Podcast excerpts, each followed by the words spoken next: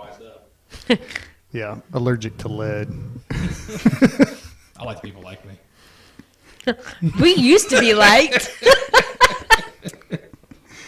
Well, it goes in cycles for you guys. It's like Yeah. everybody loves It- you the pendulum for, goes for- like two weeks, and then they hate you for fifty weeks. It's like the Royals. Yeah, Who, Speaking I forget of- who we were talking to, and they were saying the only way to bring it back was, and they don't want nobody wants to see it, but have another tragedy.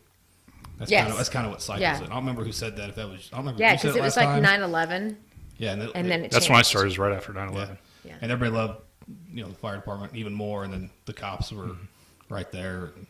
It also helped our budgets, and, I, and not everything's about money, but you were able to Right. buy the tools you needed and get the staffing you needed to actually be effective. Right. So yeah. Well, unfortunately, that's kind of how our society is. It cycles that way, and it's oh, we hate you until we need you, and then oh, we love you, and Yeah. yeah. So I mean, we're we're a tax burden. As a fire department, we're yeah. I mean, necessary evil. well, talk about and I think burden. Look at the city and the trash system. I mean, it's just ridiculous. Yeah. All right. Well, with that, welcome to the Washdown Podcast. I'm your host, Jeremy Green, and today my co-host, Chris Nelson, is actually being producer. I'm Jim Moran today. Are you going to complain about not being on camera too? Not yet, No. Okay. but I'm gonna ask really long-winded questions, and I'm gonna lean, and have my arm hang down and touch the floor. I might take my shirt off. I don't know. It's very exciting back here. I don't know what's gonna happen. Please, please don't take the shirt off. Yeah. I've been working out. I did like No. three push-ups earlier, no donuts. That's a win in my book. Just because I was on my knees when I did doesn't mean yeah, nothing, getting all right? out of bed doesn't count. That's, that's where you're wrong. So I told her the story about your uh, Under Armour fiasco at Alamar. Sausage. It's an addictive. It's sausage. it was. Looked like something like bratwurst put together. I don't think this one fits, guys. Look like Chris Farley. It's an upper Spanx. it was so terrible. I had to help get, him, get it off. He's got his arms up like that. I couldn't, I couldn't move my arm. I was like, I can't get my arm up. Hang on a minute. I couldn't. He's like, hey guys, my nose itches. Can somebody get that for me? Oh God. Oh. Pretty sure I was I was thinner Why then there too. is not video of that? You know that, was that was right about the time we saw flip phones, but they started putting cameras on them. Yeah. So Yeah. just before. it was just before that would have been an yeah. awesome TikTok video. And a great commercial for Weight Watchers.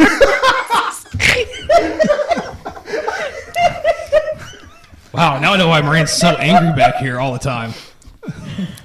God. You guys are dicks. That shit's funny though.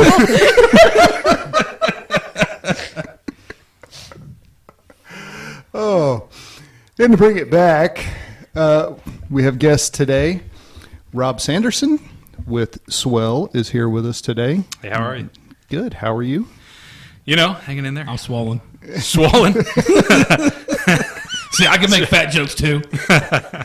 And Dana's back. Uh, thanks for having me back. Thanks for coming back. It's always a good time. Good luck today, everybody. What's your P's and Q's? Um, yeah, hopefully I won't have to edit this episode like I did the last time you were How on. did Jeremy tell you that story, by the way, about the editing? Did you get the PG version?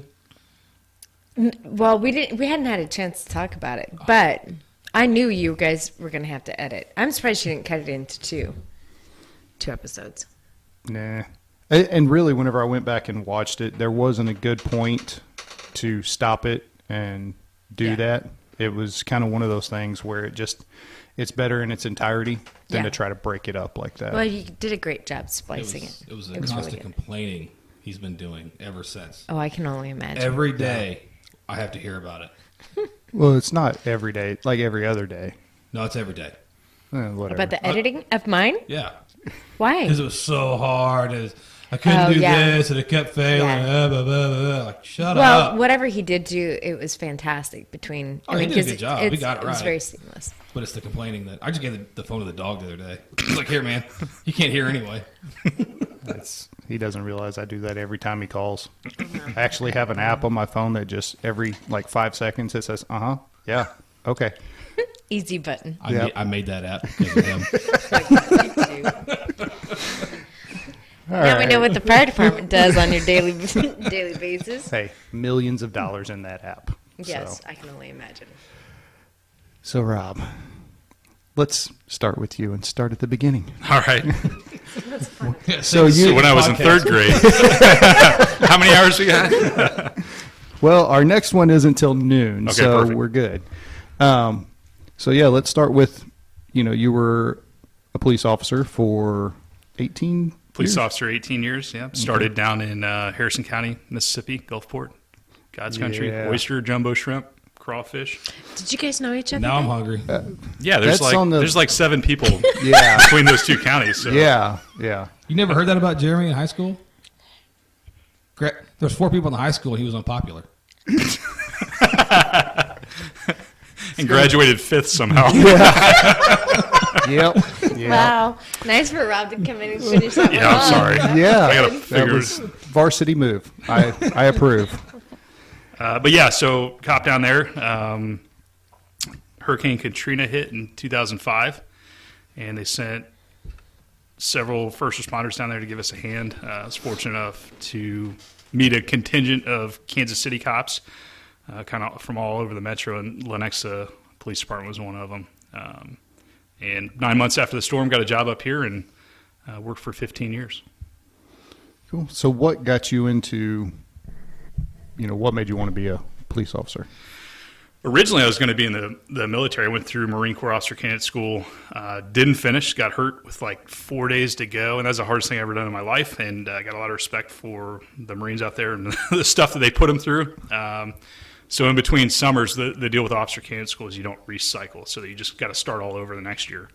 Uh, in between that summer, I did a ride along with a buddy of mine that was a cop in uh, Corpus Christi, Texas, where I went to college, and it was right after 9/11 and we were driving fast, chasing bad guys, and he had a gun, and I said, you know what, I could probably do this. Yeah, so that was that was my answer. Um, you know, right after 9/11, I remember my dad calling me, and I was a junior in college, and he says, "What are you going to do about this?" Like, "What do you mean, what do we do about it?" And that that kind of resonated for me. Um, you know, leading up to my decision making to try to get into the Marine Corps or, or do something to serve, and you know, my answer was to become a cop. On that note, do you remember where you were when 9/11 hit? Yep.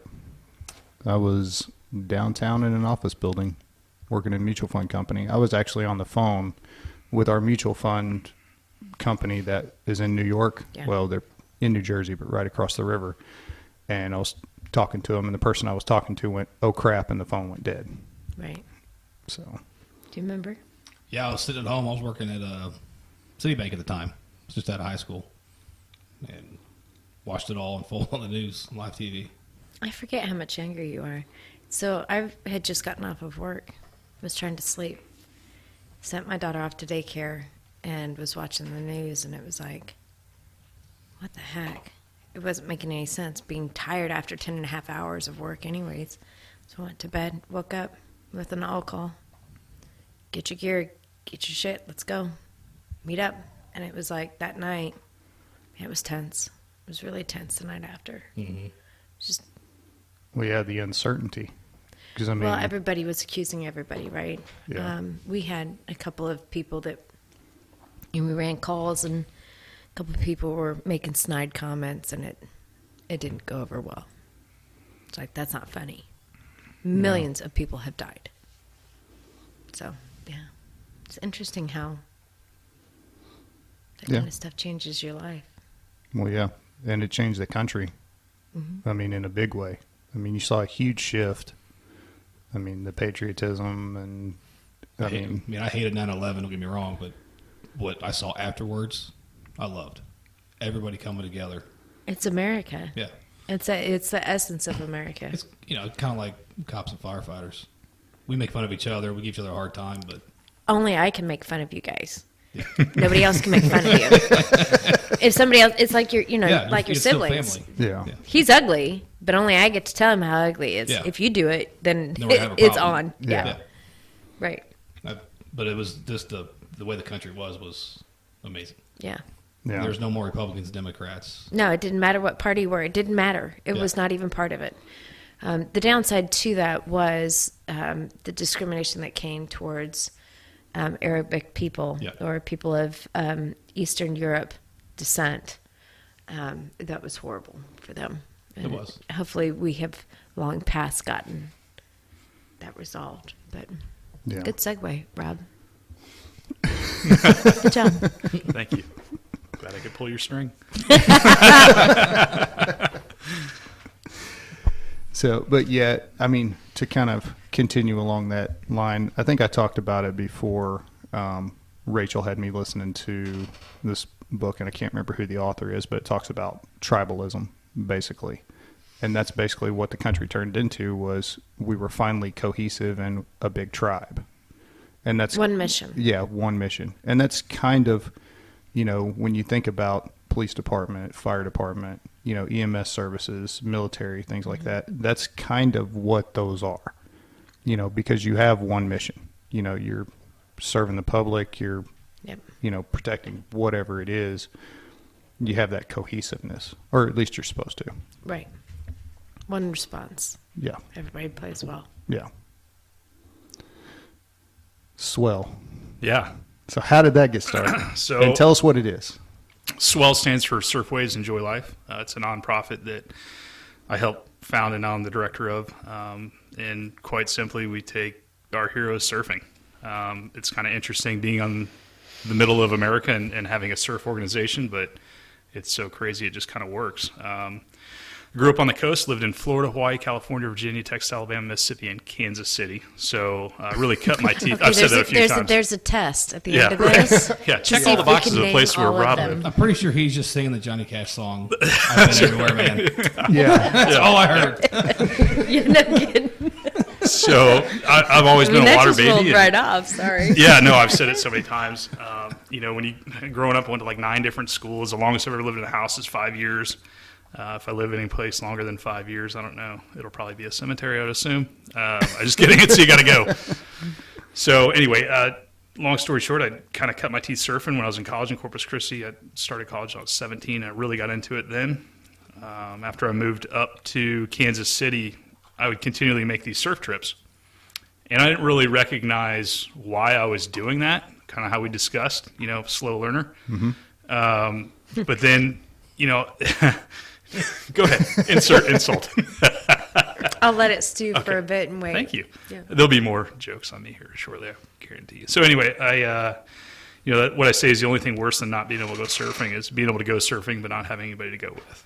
So I started teaching my buddies from Kansas City how to how to surf. Took a few guys out there, and um, you know, I, I could see kind of the the result of them being in the water, not having their radio, not having their gun, not having their family on shore like yelling for them, and just kind of being present and real true active mindfulness, and then focusing on a new task. So a real exercise in increasing their self efficacy, their ability to accomplish something, and then the elation that they got from catching their first wave. So, after seeing that a few times, um, uh, I had a buddy that was involved in a shooting, and you know, it was one of these deals where he was driven at. Uh, the uh, driver was a minority male. He's a white male. Um, you know, they investigated it for two months, and he was off work the whole time. And he came back, and he just he looked like hammered dog squeezers. So he uh, gained some weight, didn't look awesome, could tell he was stressed. And I, and I said, hey, man, what if I just took you surfing? I just paid for it. Like, I'll pay out of pocket. We'll just figure out, let's just go surfing. And he's like, yeah, yeah. It ended up not going down, but that kind of sparked my interest. And then um, hanging out with the guys from War Horses for Veterans, um, kind of saw what a nonprofit could do for first responders and veterans and um, put some heads together and we formed SWEL. And we've been taking uh, trips out to California ever since. So is that what that situation there is that what started your kind of path down the mental health thing or realizing that it was something that that population our population needs? Yeah, so I I've helped found as a corporal our uh, peer support unit at the police department, and I've had some training in uh, critical incident stress management, and then you know a lot with the peer support stuff. So I was already kind of in tune with that. Um, you know, after uh, Katrina, I had some issues, some cumulative stress, a few acute traumas, so I had to work through that, and um, so I was aware that that stuff is present um, as much as I act like it didn't bother me. I, I had some some things going on as well. So um, for me, it was just you know seeing War Horses being a, a, great example of a great program, and then taking guys out on these surf trips and seeing what it did for them. I was like, I mean, I, I, don't know. Originally, I thought I would just load guys up in vans and drive them down to Corpus Christi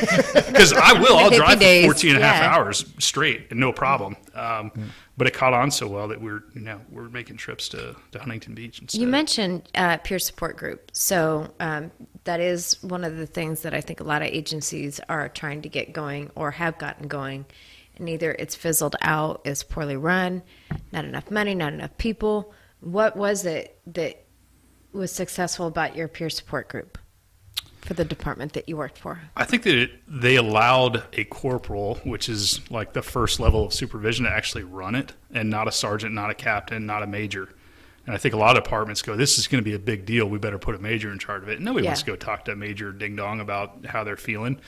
But if you can have a corporal that's like in touch with this stuff mm-hmm. and sees it, and then has a group of you know master police officers or police officers that are on the ground level, like that trust that corporal and like, hey, you need to go check on, um, you know, Joe or whatever.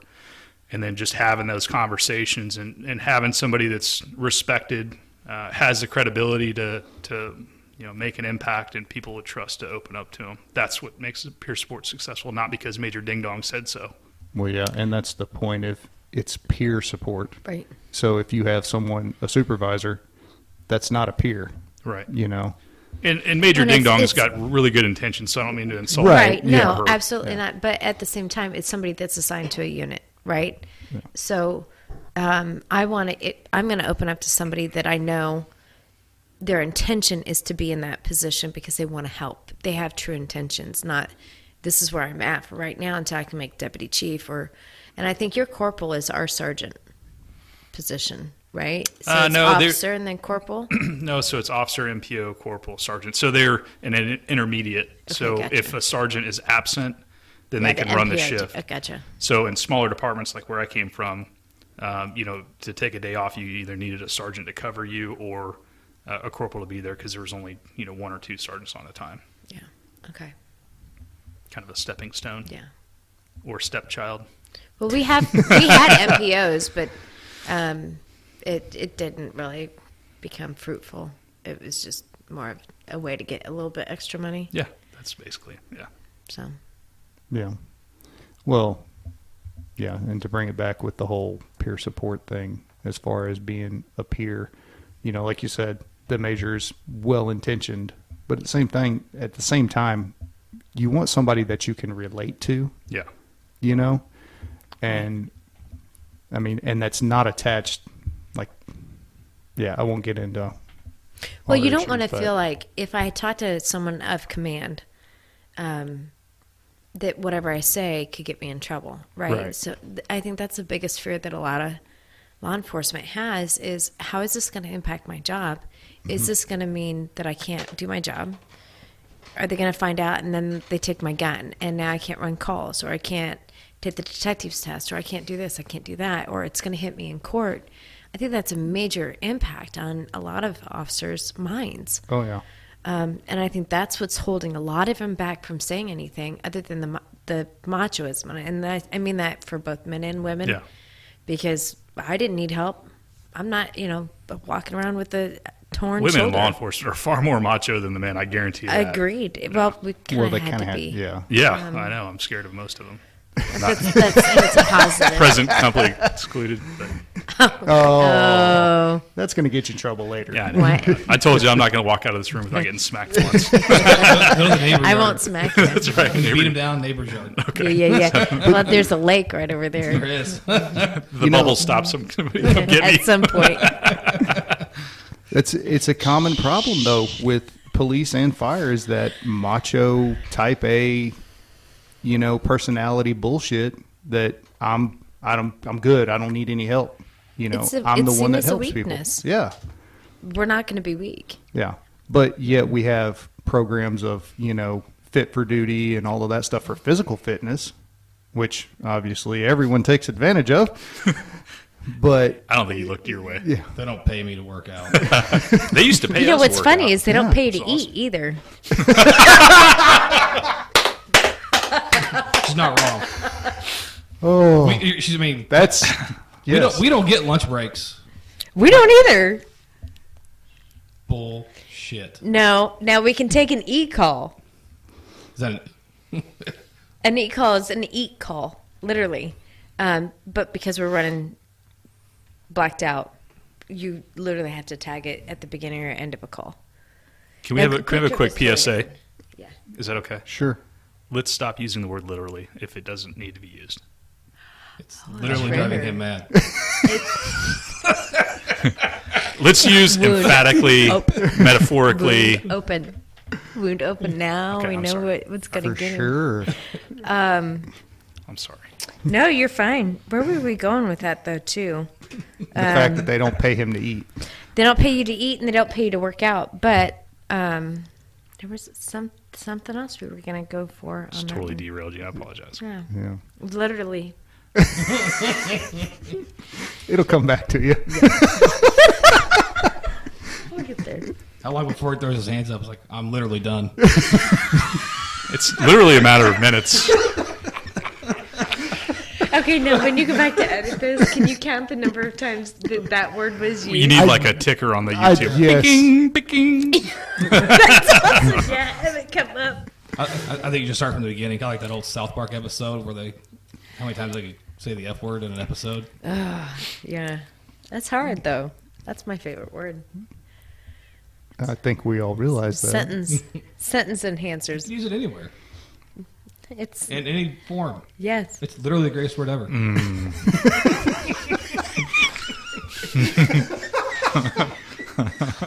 I'm gonna get beat up too. so. Ah, you'll be fine. You'll be fine. I'm gonna windmill you. Okay, so working out. What- Oh, I know exactly where I was going to go. Okay.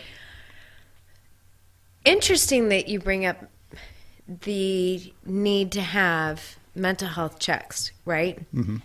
Um, we do fitness for duty checks, we do mental health checks. So, Senate Bill 53 includes a requirement that law enforcement officers in our state meet with a psychiatrist once every three to four years. Wow. Every three to four years. Three to four years. Now, Well, nothing could At- possibly go wrong in in three that to four three to four years. years. Um, I thought you was gonna say months. I really did. The years kind of caught me Um, off guard. I, I think it's too much to get us in and out. The scheduling nightmare would be Yeah, there's I- Well, I mean, and that's there's not enough psychiatrists. No, I mean, that's- and the one that we do use is so overwhelmed. Yeah.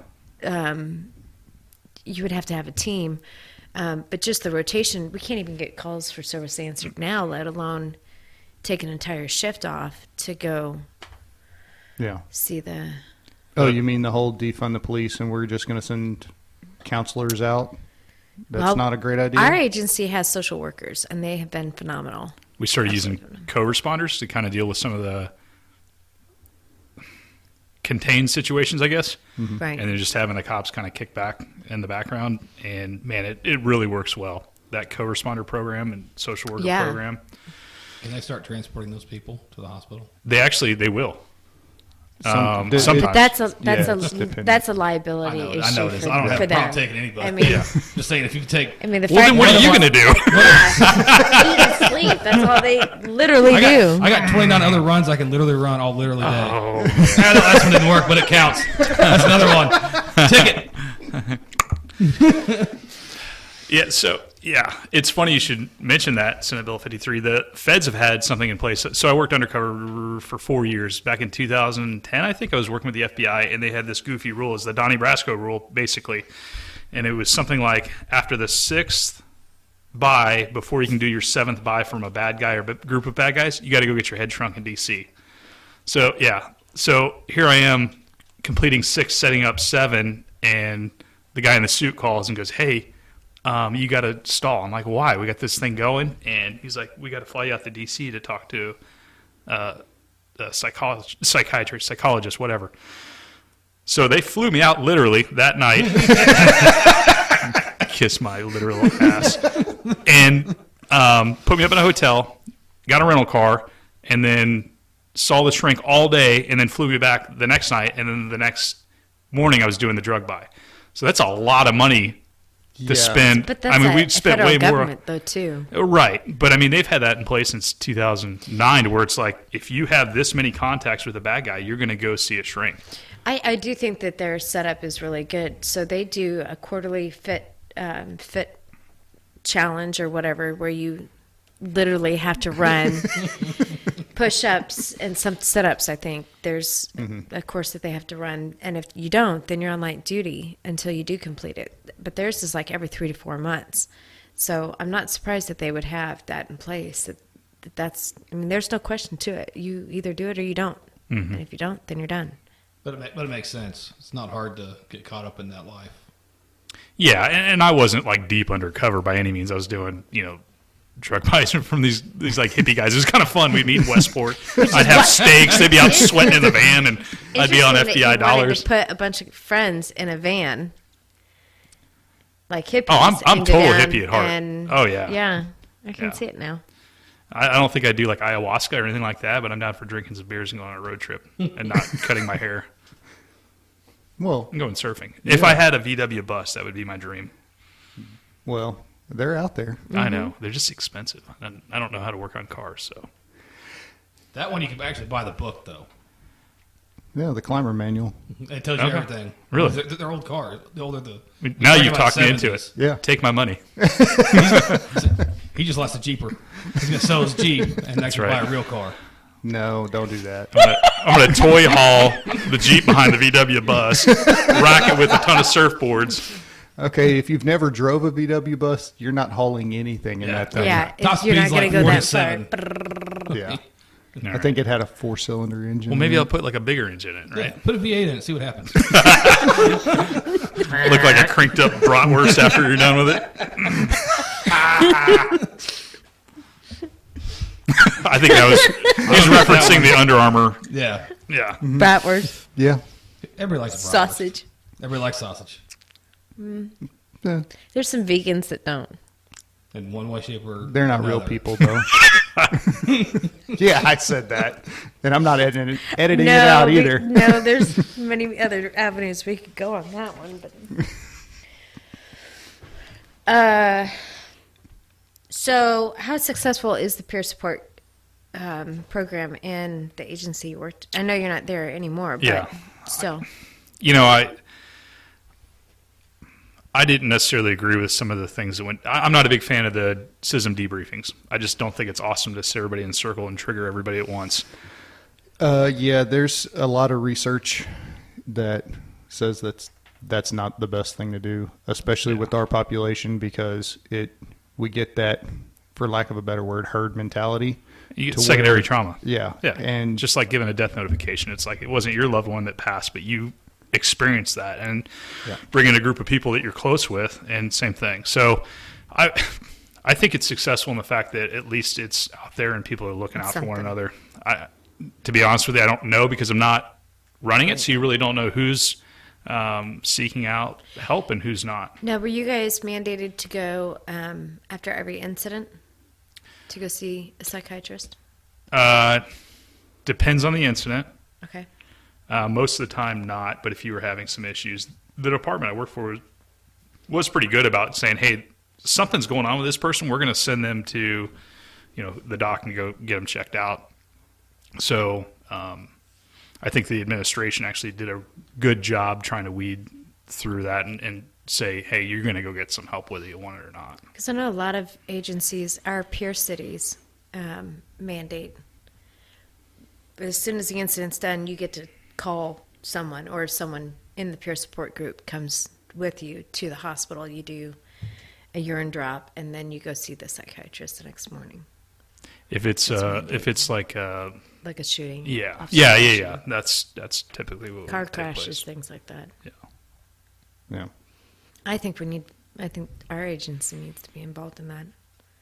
But we've got too many hands in the. I think the acute traumas are one thing, but um, something that we've really tried to address with the nonprofit SWEL is the cumulative stuff. You know, What do you mean by that? So the if you can think back the last time you had a hard workout, not you, uh, or uh, did something that that gave you a lot of pleasure and just that kind of that true decompression to where you just feel good. Um, I don't. I think at some point we lose that when we build the stress up, and I. I work in the world of analogies in my mind, but if you just keep pouring crap into your bucket and bucket, it's going to eventually overflow, and you need a mechanism to dump As long as that. you're saying of you can only run at eleven for so long before you Yeah. crash. Yeah. Mm-hmm. So I mean, you need a mechanism and a positive outlet. So what we do is we grab the firefighter, veteran cop, and we drag them to the beach, and we pay for everything. And God, it it naturally terrible, just, just it? well, I want to go. because if you go, hey, let's go on vacation, they're like, crap, I got to get permission. I got to, Yeah. I got to, you know, ring up credit card bills. I mean, each one of our trips is about seven grand to, to take people out, and we do it right. Uh, but if you go, hey, I'm taking you, and I've already got your wife's or husband's permission to do this, um, you know, they get to come back refreshed, and then they go, oh, that's what that feels like to be to have some reinvigoration, mm-hmm. some decompression, you know. And and I had a period where I could just clear my head. Now I can come back fresh, just like you know when you come back from, I don't know, good vacation, but this one doesn't incur any debt. Right. Well, the stress of it, right? So you don't have to worry about making sure that bills are paid Yeah. or that off duty is taken care of or the dogs are kenneled or, you know, so and so is going to school. You can just go because it's, you're being told to go. And we're terrible at recognizing like the cumulative. We can say acute, like, you know, Jeremy is involved in this incident. He's jacked up because of it. I can see that. But the slow building um, after Katrina, we worked. I worked 48 days straight at 16 hour shifts, and I I was fine. Although I was drinking half a bottle of tequila and running around with like, you know, different people every night. Uh, that's not a healthy way to live.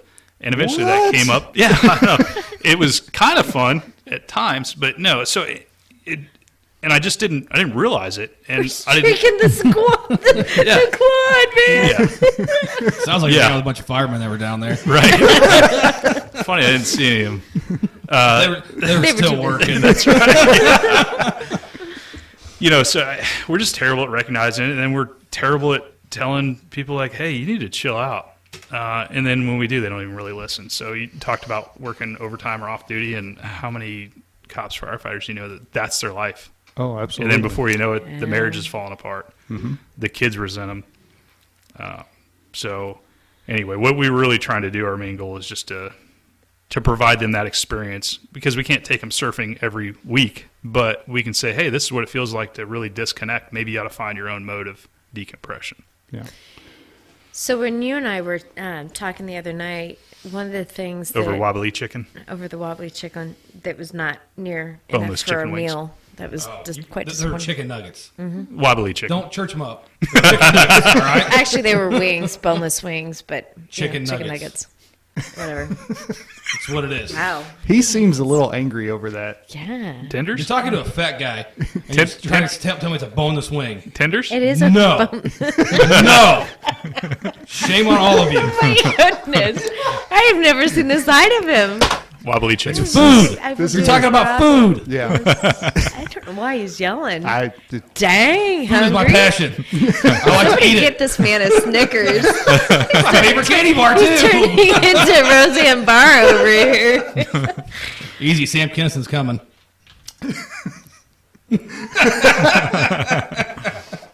So when we were talking over wobbly chicken, Um, Those boneless wings were fabulous. literally the best boneless wings I've ever had. Literally chicken nuggets. Literally. So we were talking about um, that transition from uh, working. Now your situation was a little bit different, but just for the normal um, cop that they hit their time and go into retirement. That first couple of weeks after going ninety to nothing, four on, four off, 10 hour shifts, off duty, to, hey, thanks for your service. There's the door. Yeah. We'll see you when we see you. Yeah, and I think that's one of the things that we need to do a better job of recognizing. Um, and I didn't realize it was there either, so I'm just as guilty as anybody Sure. else that's active. Um, when that separation hits, there's a couple of things that happen. First of all, your routine's all jacked, and if you don't have something lined up, you're going to be lost. Um, if you don't have something to focus on, luckily, uh, I had a few things to focus on, but um, some of the stuff that you haven't considered or even thought about in a very long time will come back to roost. And um, you know, you'll some of the some of the things that I, I'll give you an example. When when I was in FTO in Mississippi in 2003, uh, we ran a, a SIDS call, which sucks, and I was made to hold a baby and take pictures. Um, and I didn't even thought about that in, in years. And at the time, I didn't think it affected me. But all of a sudden, that like when everything was quiet, would just be like, guess what? Guess what? Guess what? Guess what? And it won't stop. And so I don't think that we prepare our people going into retirement well enough. And and hopefully, you know, nobody else will ever experience that. But as we know, that's Sure. not the it's not the case. Right. Yeah, Those that's not demons come back. Yeah, and in that separation, it's important to have uh, something in place, some sort of outlet or uh, plan for what you're going to do day one. And kicking back for a month and doing nothing is typically our answer, and it's not a healthy one. I Yeah. that's that's what we're seeing now. I I have several friends about to retire, Yeah. and they say, "Yeah, it's just five months of kicking back and relaxing." And it's like, uh, my friend, you have got to have a better s- structure than that to land on. You're you're gonna need a plan. And it doesn't have to be sacking No, groceries at no. whatever, but go go Get travel. You're going to see X, Y, and Z. You're going to jump in your VW bus, haul your Jeep at 32 miles an hour. You're going to see the half of the United States in a month. Um, you mentioned that in the You're call going to that, have to state. Depends on which way the wind's blowing. in the state that uh, or in the agency in the call that you had um, a reoccurrence a flashback um, when you mentioned that you had to hold the child and take pictures you didn't mean that that was like for fun that was for evidentiary purposes yeah. so Yeah. that because it was the death of a child we have to take those photographs so right, that- and the baby was wrapped. So the reason I had to hold the baby is I had to unwrap the baby and then Yeah. take the pictures. And yeah, thank you for clarifying. I just wanted to make sure you, it wasn't like some sick joke that No, it's like a No. hazing situation. Yeah, 'cause I don't think anybody are- thought that, but maybe somebody watching could have. You so never know. yeah, thank, thank you for clarifying. But to kind of go back to your, you know, what we were talking about with the retirement thing, I think, you know, obviously, yes, you have to have a plan, but if you've taken care of your mental health along the way, then maybe that transition isn't so jarring. Yeah, You hundred know. percent. Yep. So eh, that's something that we need to educate people on as well as, hey, this is looming. You got to deal with all this crap. Well, and I've said for quite some time, we don't do ourselves a service at all when it comes to retirement. That five, six, seven, ten years out from retirement, whether it's mandatory or, or whatever, we need to be putting on classes for our own members on how to prepare yourself to be not a cop anymore. Military does a pretty good job, I think. I mean, I wasn't. I don't know. They they they help with. I mean, it may just be all for show. I don't know. So, but my understanding is they have some sort of transitional classes and, and things to kind of help them come out of the service. Yeah, I think I don't know. I we kind of talked about. I watch, was watching Jocko, and you know, I watch a couple other former military guys um, that do podcasts, and it's kind of it seems like hit and miss with them. And you know, again, I'm just talking about what I've seen. Yeah. But some guys will say, uh, "Yeah, whenever I got out, it was like a week long class, and I went to one day of it, and it was crap." And then other guys are like, "Yeah, it prepared me great." And so I think it's, I think It's it what depends on what, it, yeah, and too. what branch you're getting out of. Sure. Yeah, So- that's yeah. I, I'd agree with that. There's some that I've heard similar stories, and there's others like, yeah, they enrolled me in a master's program that's now paid for. They taught me how to use a GI Bill and Yeah. go to this tech school. And then there's others that Well, was and like, for us, it would be like how to do a resume because so many of us, law enforcement, Mm-hmm. we retire and go be a security guard somewhere. Come on, 30 years of service as a cop, and you're going to be, which I don't want to knock anybody who's that's their chosen line of work. But is it really your chosen line or what you feel like that's all you're What's good at? What's Yeah. that's our whoopee. Well, let's get you a resume. Let's get you in some classes. Let's get you prepared for the next step if it's another position. Uh, you know, I've I've talked about it before of growth, and mm-hmm. that's not something that's really talked about. Is even with you know, we talk about post traumatic stress and PTSD. We never talk about post traumatic growth, but it's it goes along with that same principle of if you have to get out of your comfort zone in order to grow, and if you are just comfortable with the status quo and how you are now, then you're going to be stuck in that same rut you have to continue to grow and change and evolve. That's what life is. If you stay in the same spot, you're going to get the same results. Well, we have that, and I think not just in our professions, but we see it a lot in our professions. I've got a lot of people that I work with, even myself, 16 years in research and development.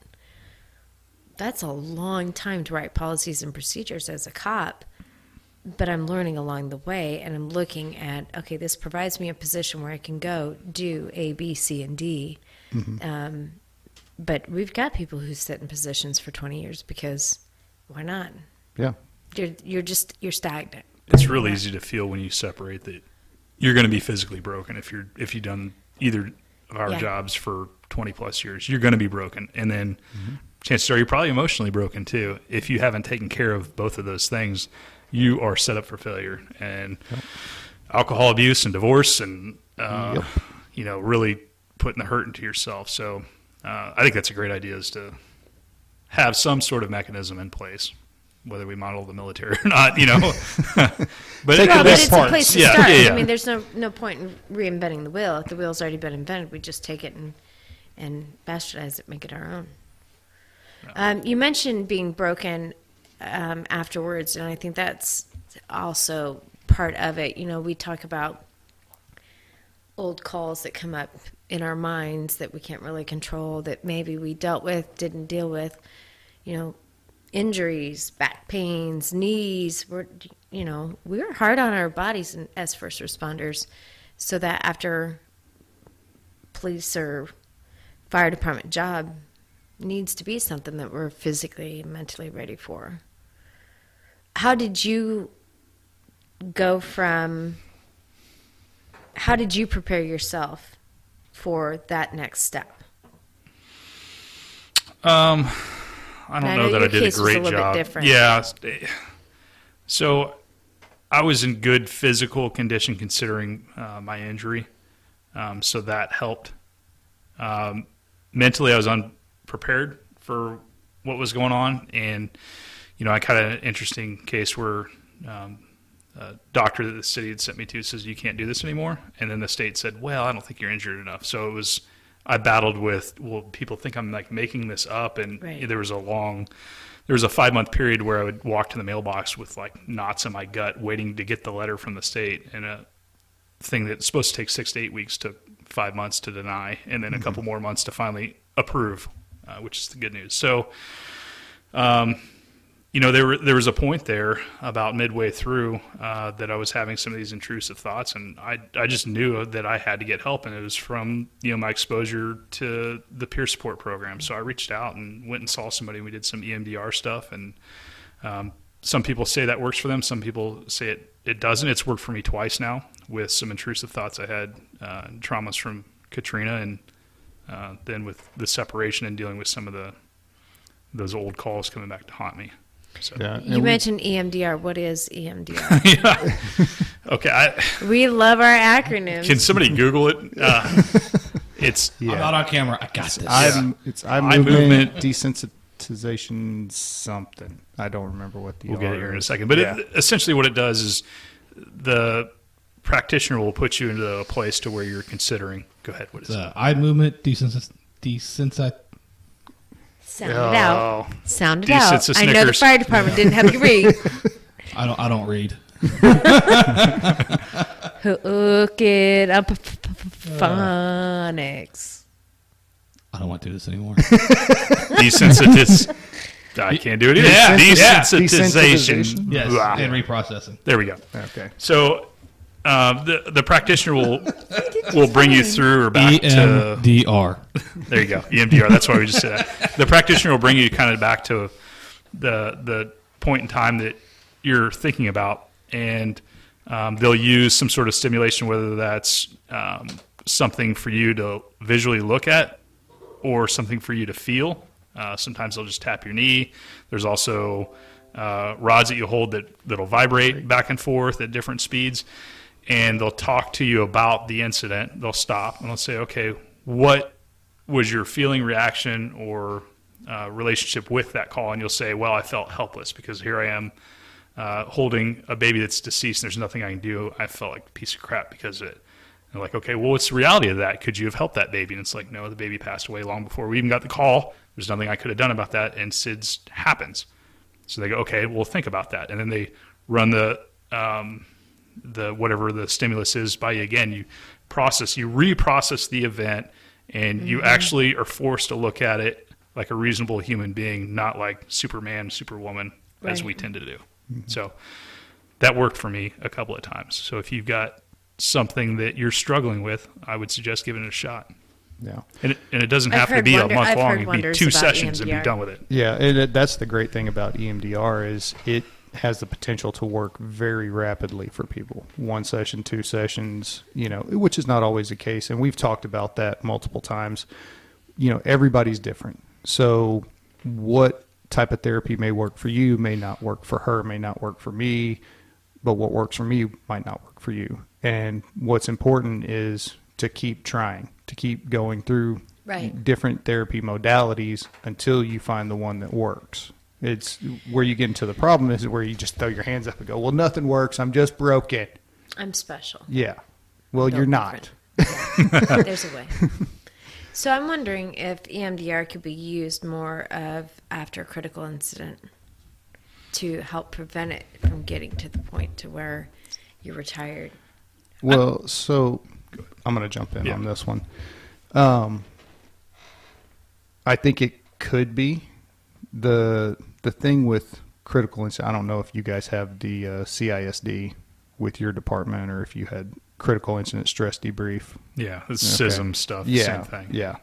So, d- whenever you're doing that kind of processing immediately afterwards, it should work and it should prevent you from continuing down. Because, as we know, post traumatic stress is totally normal.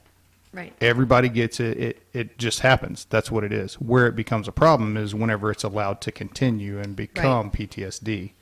So, as we talked about earlier, though, that group sitting in a group it, for our jobs or communities is not necessarily the greatest thing. The research has shown being one on one allows us to open up more because whenever we're in a group, we tend to get that we still have that alpha mentality and nobody wants to open up and be vulnerable.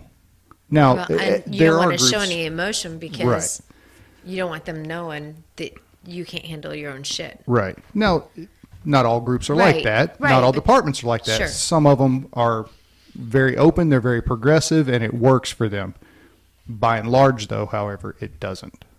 So, Yeah, and I think you can trigger one another too, because I, I remember we ran a. Gosh, such a bummer talking about kids. But anyway, I'm Yeah, sorry. kids are the way that.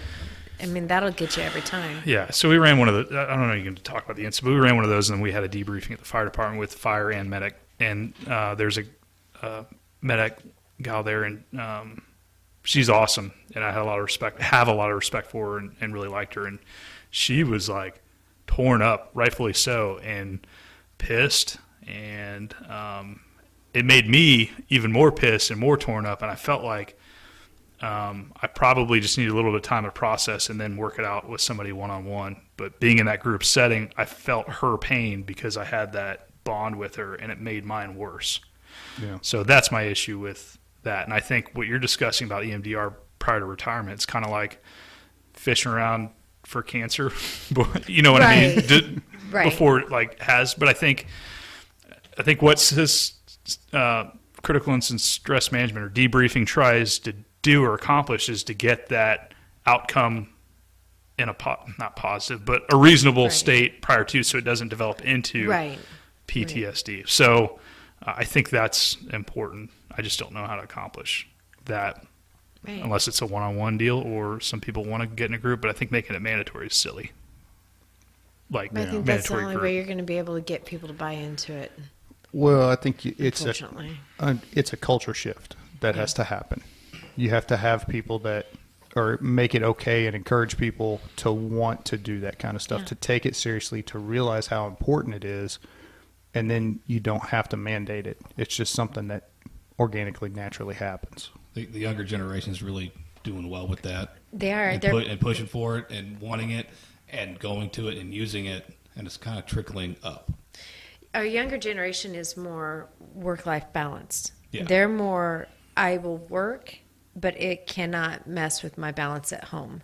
Yeah. Um, and I think that influence, especially after the pandemic, now is going to change things with families being working at home. They're seeing all the Mm-hmm. things that they've missed out on. And now, Cops Fire, we really didn't get a chance to do that. Um, thank God I didn't have to teach my children school because it would have been bad. Um, Are you one of those people that can't do math? no, I math is actually one of my strong things. I It's- can't math good. You can't math good. I, I can't with the patience. Um, there was a t- TikTok that said, "I can't believe these people who cuss around their kids," and I'm like, I cuss at my children so that they can never be triggered by anything anybody says. They now will never flinch. So, um, I, I cuss at my son, but he turned 19 yesterday, so oh, I don't think age has anything to do with it. I did. He was a kid. See, I, was- I'm just part of what's part of the. Congratulations on 19. No, I can't believe he made it. he's just like his dad. So he's an eater. Did you guys go out to eat? No, he's tall and skinny. I worked overtime yesterday because he already told us he wouldn't do anything for his birthday. Well, I think that's something else. I'm going to use that as a pivot point, pivot to um, part of retirement is that you're so used to being able to pick up a job or 2 as law enforcement and fire department and just to pay for whatever, all the toys and stuff, and you live start living above your means, like you said, and then all of a sudden now you're retired. Now what? Yeah, you're on a fixed income. Yeah, you're on a fixed income pension or 401k or Yeah. Being prepared for that's important. And I know, I, again, I don't know about your departments, but ours was good about um, putting us in a good position to be successful, having classes. They, um, I'm not a huge Ramsey person. Is it Ramsey? right. Yeah. Yeah. Dave Ramsey. Dave Ramsey, but they purchased like the classes for anybody that wanted to attend for several months, and you could just go do Dave Ramsey on the department, and a lot of people did, and they got their their crap in one sock. And um, again, fortunate that's not the the norm. I think most people are like good luck, and then you know they take the lump sum and blow it on Right. Jeeps and VWs. Our, So necessities. So right, necessity. stuff you need to travel the country. our credit union does does a good job with that. They've got several financial classes um, for that, so I think that's fantastic. I just, I was just inhaling. Sorry, Oh, I was like, fat guy. I didn't know. Were you trying to? Were you trying to suck the donuts over your Here, I'll just pass. I'll just pass them on. I like the Yeah, mom and pop whenever you slam him like that, you got to make sure that you're talking into the mic, though. I can, I can taste it. I'm not. I'm not a Dunkin' fan though. I like the mama pop shops. Don't don't let him fool you. It's donuts. He's not He'll gonna. eat. He's not gonna turn yeah. one away. As soon as not. as soon as that camera goes off, those will be gone. Is, like- is there a long john in there? is it a chocolate long john? See, It's we not had a filled? big conversation. he's like, "Oh, you're gonna pay." I'm gonna We're go done all Homer Simpson this. on those here in a minute. we had a conversation the other night about acceptable donuts to bring, and we agreed donut king. Donut King. Yeah, Yes. I just ran out of time this Yeah. morning. You know, I like raised donuts too. Um, Still homemade. well, and there's one There's Uh, one in Liberty. And one in North Kansas City that's a mom and pop shop. Mm-hmm. That's really good. Yeah. Sorry, guys. I, Yeah. I actually have a life, kids, and actually, so my son, I got to have my son now that you know we're divorced. So we we trade off every week, and Wednesday's the week that we trade off. So he came over late last night. You know, being 16, I actually got to see him. So this morning he had to go to football practice at 6:30, and I'm like, dude, you need to be up. You need to be up. You need to be up. You need to eat. You need to eat. And he's like, 6:20. Well, and it, my stress is up here. I'm like, oh, you're getting, not going to make it. So I was a little late getting things rolling this morning. So You, you know how to remedy that, Dana, right? thanks for bringing donuts. you're welcome, Rob. I appreciate that. I got beer in the fridge. Actually, so you know what tomorrow night is for this guy over here? That's my retirement party, and you guys are all invited. Oh, It's down at, At War War Horses. Horse. cool. Yeah. Come pet some ponies and empty out their fridges. Guess who's calling us sick tomorrow? you can't say that on the Dele- recording. I guess the recording Well, won't happen yeah. for a couple of weeks, so it doesn't really matter. This will be on in two weeks, so uh, yeah. Food poisoning from the Dunkin'. Yeah. I, I don't think That's anybody. pretty In, typical for Dunkin' Donuts, though. I don't think anybody in management watches this You never know. podcast. So You never know what kind Well, of now they do. you're well, yeah. of course, this will be the episode they watch. You never know what what will influence someone, That is very true. which true. is why I'm thankful you have this rolling. This is good stuff. Yeah. Well, you know, like, and I've talked about it with several people. If I can, if through the process of doing this and telling, sharing people's stories, sharing resources, and all of that, if we can keep one person from going down the path that I went down, that's a win for me. But here's the thing. Um, Into so the mic. My philosophy is completely. She's been doing good I all know, episode. I try really hard, Let's but get it's, squirrely.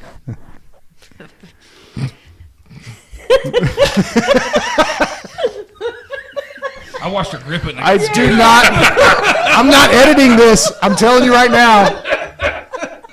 Do not go down this path. I'm trying to take the detour. you just Don't take the off ramp. Don't do it. I told you I was going to Miranda this shit. oh god. So my philosophy on life is to never have regrets. It's an emotional waste of time. Right. If you hadn't have been where you were, your path would not be where you're at right now. Um, people say, "Oh, I, I wish I would have seen the signs, and I should never have gotten married." Well, you know what? If I had never gotten married, I wouldn't have the two wonderful children. Wonderful when they're on time in the morning. Bucket of cold water makes them on time. When he's almost six foot two, it's more like throwing. Well, up. if he's laying in bed asleep, it's an easy dump. We're working on it. um, you wouldn't have met the people that you have met, and you don't know the impact that you've had on those people already to this point. So, I really try to push that people should just never regret things in the past. I mean, sure, we could have done things differently, um, but we wouldn't be here, wouldn't be the people we are if we didn't do it. So, Right. live without regret.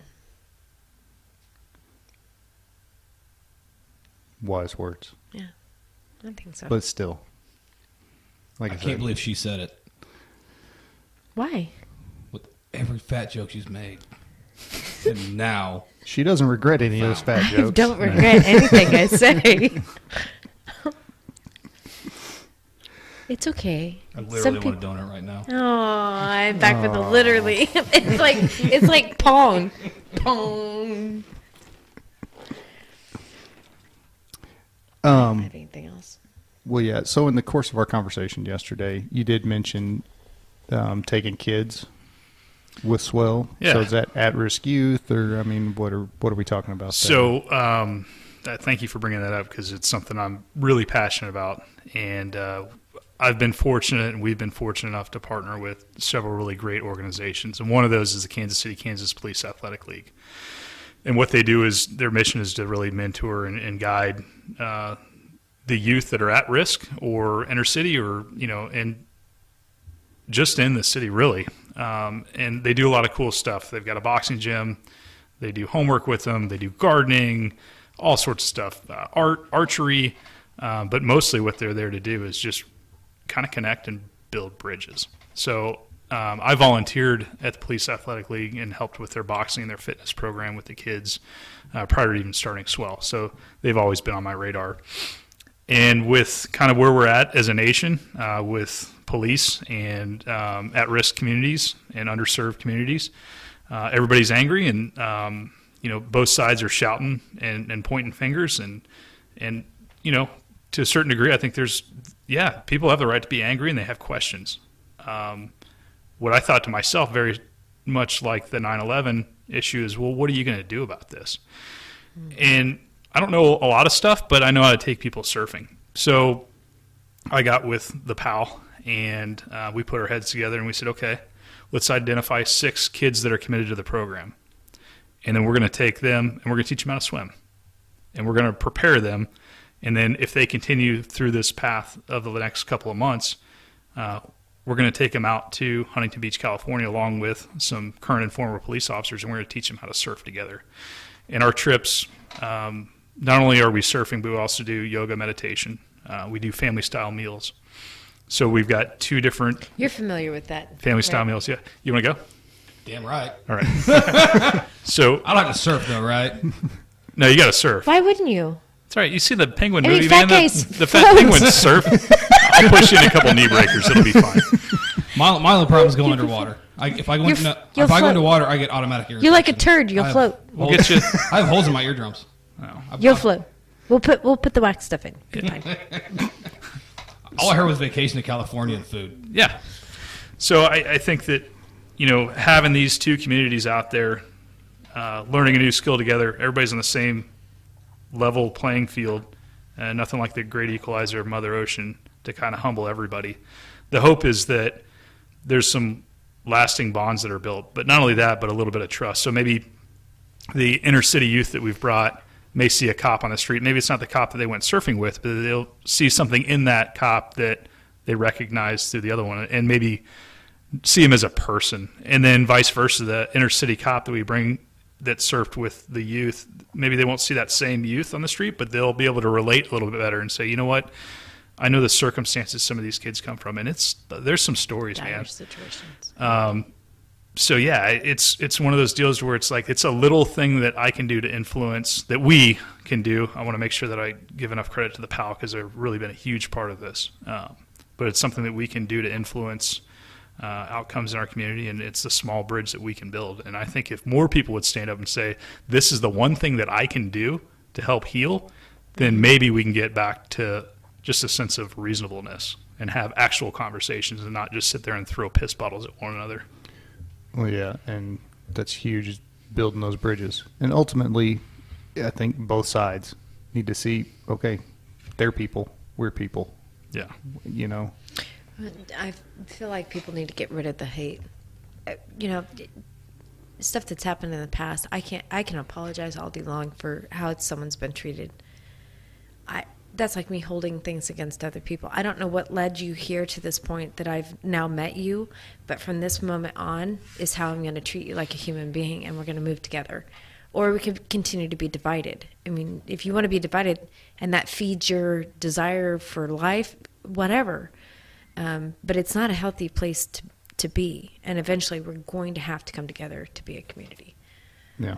I think the fa- it's a fantastic program. It sounds like it something really important to both law enforcement and those kids too, because they'll not just see the cop; they'll see the person behind the badge. And I give a lot of credit to the you know the PAL because they've these Right. parents are giving them their children to the PAL to take to California Right. into the ocean, and they're barely learning how to swim now. So think of the just the credibility that they've built over the years with these parents to where they're going to allow this to take place. It's just it's amazing. I think you know I know that Kansas City also has a PAL, and uh, the more programs that we can do to have interactions on a positive note outside of a call for service, the the better. So I applaud you know them for that, and I'm really really pleased to be able to be a small part of it. But I think police athletic leagues are nationwide. I, I don't think it's just our two states. Right, they are. it's Yeah. Just like nationally. Yeah, it's a national them, deal. I think it's a, Mhm. a it's international program. actually. I think there's one in I can't remember. They said there was one overseas, like the Netherlands or something like that. So They have cops in the Netherlands. Yeah, they wear wooden shoes and go. when they foot pursuit. right? No, can we not make fun of the, We can make fun of Dutch people, right? Yes. Is that okay? Yeah, All right. that's fine. I don't think we've reached across the pond yet. Yeah. Okay. Just not yet. That was The- the- great. I don't know. We, we, maybe we'll get a comment from some bobbies or something. I don't know. It's funny. That's- so we're actually that's going to the UK this I know September, it's going UK, surfing with them. I, So I mean, you might have to pull up a map. I think I know UK Bobby's and in Netherlands UK. are a little bit different. whatever. Take the They're all the same, apparently. Take the It doesn't job. really matter. Oh, so yeah, I think that is a, a fantastic program. Yeah, And I like hope, it a lot too. I think it's awesome. Yeah, I hope you're able to expand on that. Yeah, I mean, our mission is really uh, veterans, first responders, but I, I would hope that you know in the future we can do this on an annual basis with with the PAL. It's a huge commitment on their end, Yeah, um, as you can imagine. the Logistics behind it. yeah, Yeah. it's pretty significant. I mean, we've got three beach houses now in uh, Huntington Beach, and they're they're flying a chef out, and I mean, they're these kids are going to have a great time, and I'm just again super ecstatic to be a part of it. Well, and what a great situation for the underprivileged youth to be able to get outside of Kansas City or get outside of their home and just experience Yeah, another environment, There's right? Another scenery. out. Jump on the beds, not have to worry about where their next meal's coming and, see, and things see like part that. of the country that they've only seen pictures of, Right. Or you know, never experienced it, and the ocean alone. Yeah, that's gonna- the ocean's amazing Yeah. by itself. And then Right. you, you know you got beach houses. That's something most of us have never experienced. You know, a chef cooking for you. There's something to be said about. Well, you're that, too. married. She is. A, she is a chef. Okay. Yeah. don't let him fool you. His wife does everything. Yeah, no, I could tell. He eats well. Mm-hmm. And I sit on the couch and watch TV and play video games. Sucking it, everybody else. Okay, so how can we help or support the SWEL? So there's a couple of different ways. I mean, honestly, I, I would just like the the veterans and, and first responders and, and your communities to just be aware of what we're doing. Um, you know, Spread the message. spread the message, and and with the message, eventually funding will come. We've got a lot of fundraisers that we do uh, to make these happen. Like I said, each trip's about seven thousand uh, dollars. We don't take a dime for any of our staff. I spend about twenty to thirty hours a week uh, on the program. Uh, we've got clothing line. You can go on and buy a hat, buy a T-shirt. They're not expensive. Um, you can buy some coffee.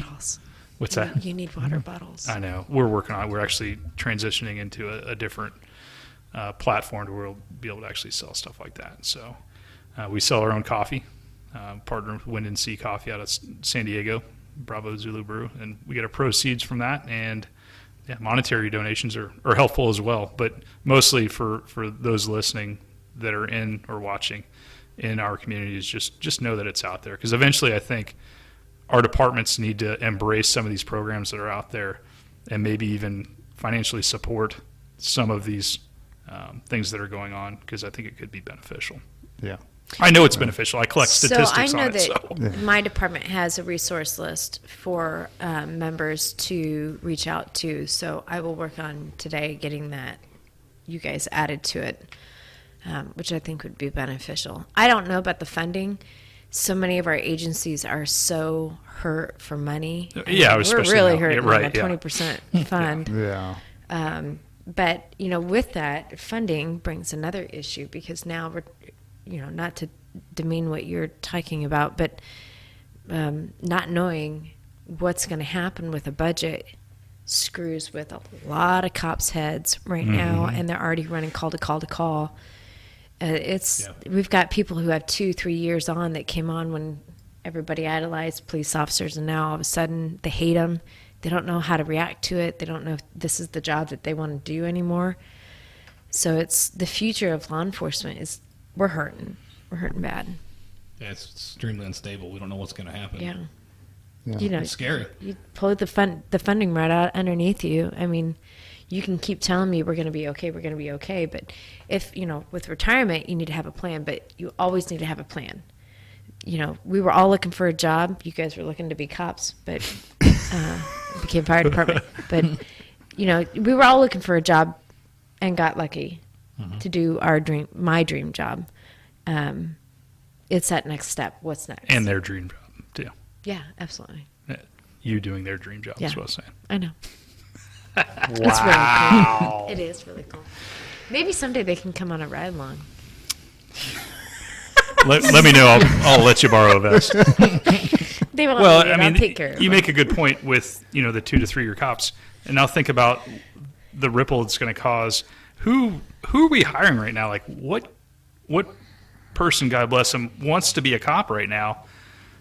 I mean, you got But I to think take that's a somebody good that's thing, though. extremely If they're coming on right now, they're willing to do the dirty work, the hard work. This is what if this is the worst that they ever see things. totally agree. But what about what about departments that are maybe making some exceptions that they normally wouldn't? It's Yeah, lowering the standards because Yeah. they need bodies. Yeah, and I'm not suggesting And that, that anybody we know is doing that, but uh, I think it probably. It's something you still got to think about. It's a reality. right. Yeah, Yeah, Well, and you know, with marijuana and and the drug issue and hiring and opioids and all kinds of stuff that are affecting the hiring standards anymore. It's social media is a huge. I just wish these kids would stop with the social media because it really knocks them out of the mm-hmm. out of but that's Jobs. that's our culture now.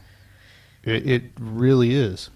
Is you know everybody's on TikTok and Facebook Speaking and of, have you guys seen our Facebook video that went viral?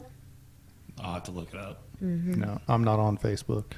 I don't have a personal Mm-hmm. It's a one. shame. So, It's a shame. but yeah, I mean that's that's a whole part of our culture now, and what these kids that are growing up now are seeing is okay, I can go do this video, it can go viral, and I can be famous. Right. If they don't put any forethought into okay, how's this going to affect me later on in my life whenever I'm trying to go get a job or I've been trying to teach my son that since he was 14 or 13. Um, with Mr. Money media. off of um, Shark Tank has um, several videos uh, specifically for that that are worth letting them watch because it talks exactly about what what people in his position or any position of hiring look for and what they will disqualify for and how deep just because you delete it today doesn't mean that it's gone Yeah. so yeah. oh no, if it No, gets I mean- posted, it's uh, it's out there. Well, not only that, but so we, they do that during the pre. Now they get on, and now we're Snapchatting and video live, driving 100 miles an hour down, you know, one of our main streets. That's a city street, a resident residential street. That's live. Something happens. Uh, I, it just blows my mind that that's okay. It, well, it's not okay. It's Well- just they think it's okay. Anyways, Yeah. thanks, mom. And eat your vegetables. yeah, and get up on time. And do your homework. yeah. He mim- my boy was mimicking me last night. He was like, "This is all I hear."